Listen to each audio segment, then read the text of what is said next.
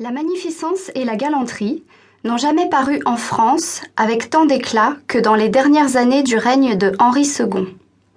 Ce prince était galant, bien fait et amoureux. Quoique sa passion pour Diane de Poitiers, duchesse de Valentinois, eût commencé il y avait plus de vingt ans, elle n'en était pas moins violente, et il n'en donnait pas des témoignages moins éclatants. Comme il réussissait admirablement dans tous les exercices du corps, il en faisait une de ses plus grandes occupations. C'étaient tous les jours des parties de chasse et de paume, des ballets, des courses de bagues ou de semblables divertissements. Les couleurs et les chiffres de Madame de Valentinois paraissaient partout, et elle paraissait elle-même, avec tous les ajustements que pouvait avoir Mademoiselle de la Marque, sa petite fille, qui était alors à marier. La présence de la reine autorisait la sienne, cette princesse était belle, quoiqu'elle eût passé la première jeunesse. Elle aimait la grandeur, la magnificence et les plaisirs. Le roi l'avait épousée lorsqu'il était encore duc d'Orléans et qu'il avait pour aîné le dauphin, qui mourut à Tournon, prince que sa naissance et ses grandes qualités destinaient à remplir dignement la place du roi François Ier, son père.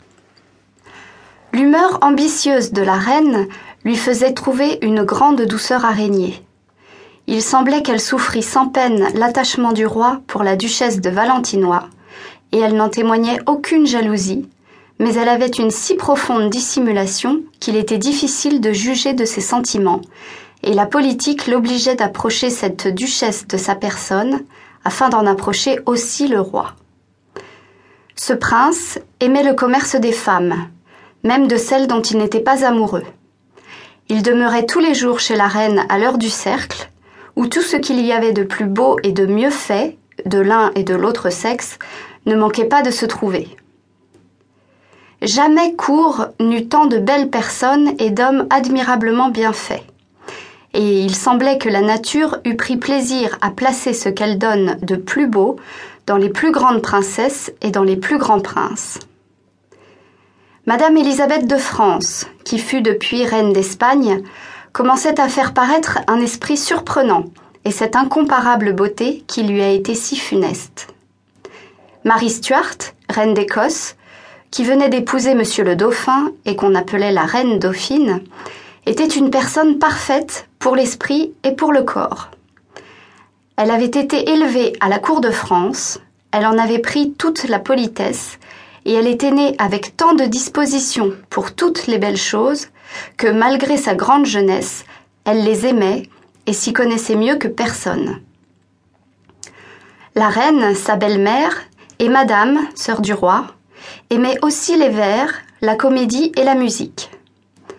Le goût que le roi François Ier avait eu pour la poésie et pour les lettres régnait encore en France, et le roi son fils, aimant les exercices du corps, tous les plaisirs étaient à la cour.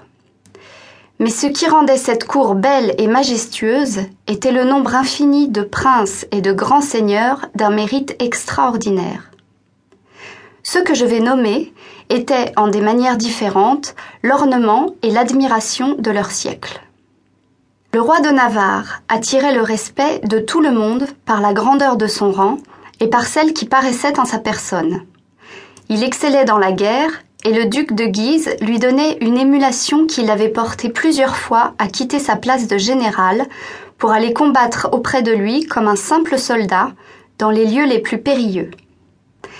Il est vrai aussi que ce duc avait donné des marques d'une valeur si admirable et avait eu de si heureux succès qu'il n'y avait point de grand capitaine qui ne dût le regarder avec envie.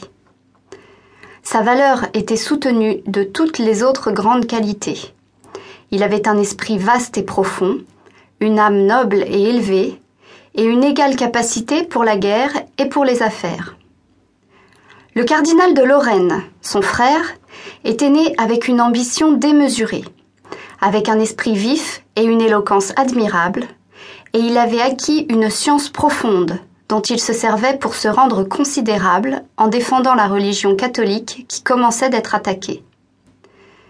Le chevalier de Guise, que l'on appela depuis le grand prieur, était un prince aimé de tout le monde, bien fait, plein d'esprit,